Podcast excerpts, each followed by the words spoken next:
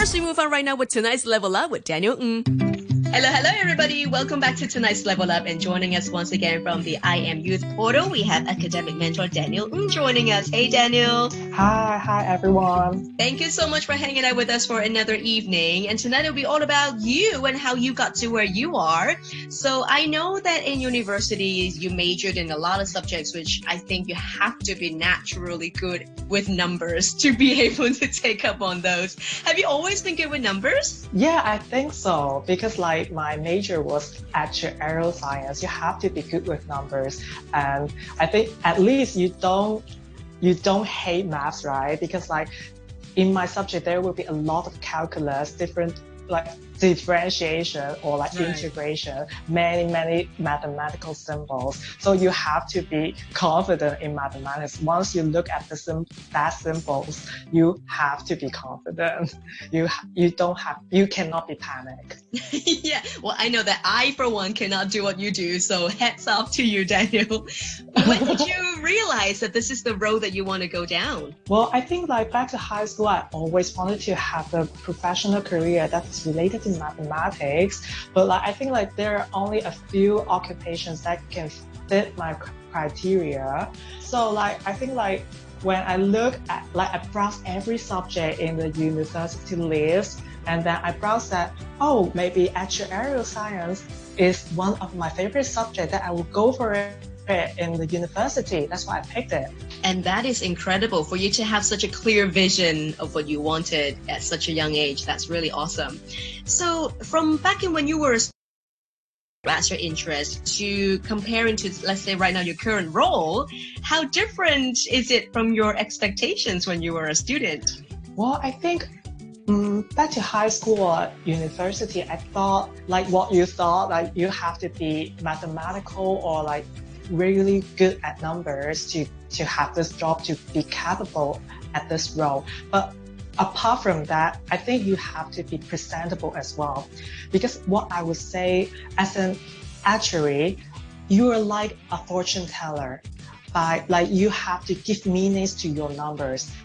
Once you have the results from your statistical results from your models, you cannot like just present it into your boss. You have to be presentable. You have to present what your results are and give meanings to the numbers. That that's why like those interpretation can drive the next business decision. That's why I can say that like an actuary, not only you have to be mathematical, at the same time you have to be presentable. You know what? That is a very important life skill. I think it applies to pretty much all careers. You know, it's it's just a very crucial ability to be able to say package things well, to presentations well, and like you said, to really just be presentable as a person. So how can students out there acquire that kind of a life skill? Well, I think like pick, pick up my confidence and my presentation skills from my exchange experience in the United Kingdom. I, when I was in the university, I did a year exchange in the UK, and that's how I picked up my confidence and presentation skill. Because I think like English speaking skills in the workplace is so much important in Hong Kong because like we're like we have many foreign bosses. So that's why you have to communicate with them and be confident to communicate with them. Right. So I think if you're doing uni, I would definitely encourage you to do an exchange because like that may change your life. You're not well, like apart from language skills, I think you can be confident in knowing different people from all walks of life and and people from different backgrounds, from different cultures. And in the real workplace, you may have this opportunity to mingle with different people with different backgrounds, right?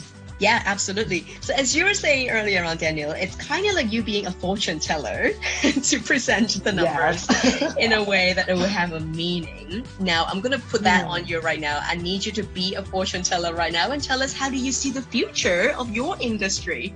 Oh, that's awesome. I can tell that like my career, my industry prospect will be awesome because like we're leverage on more and more on data because like we like in insurance industry we are talking about insurtech. Insurtech is something about like how to incorporate data science in the insurance field.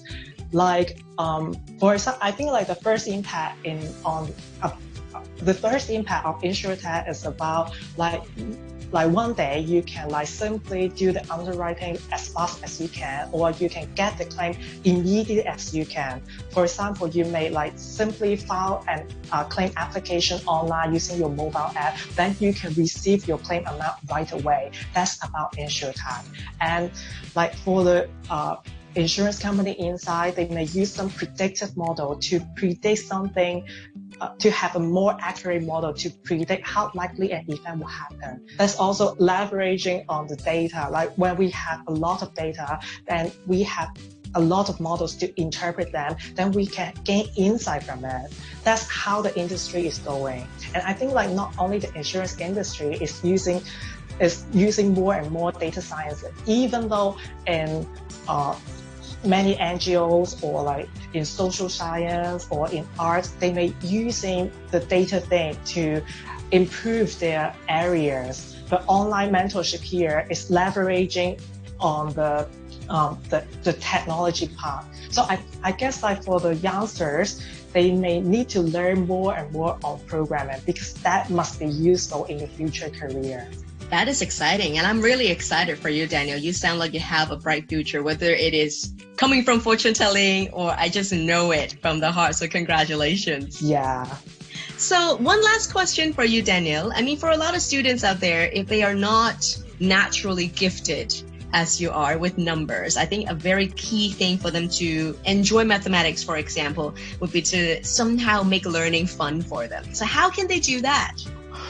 I'm not sure my advice would be helpful because back to high school, I really loved mathematics. Like uh, in every summer, okay, like in every summer vacation, I did every mathematic exercise in my textbooks. So, so that's why like, I aced all the questions, all the mathematical questions that I face.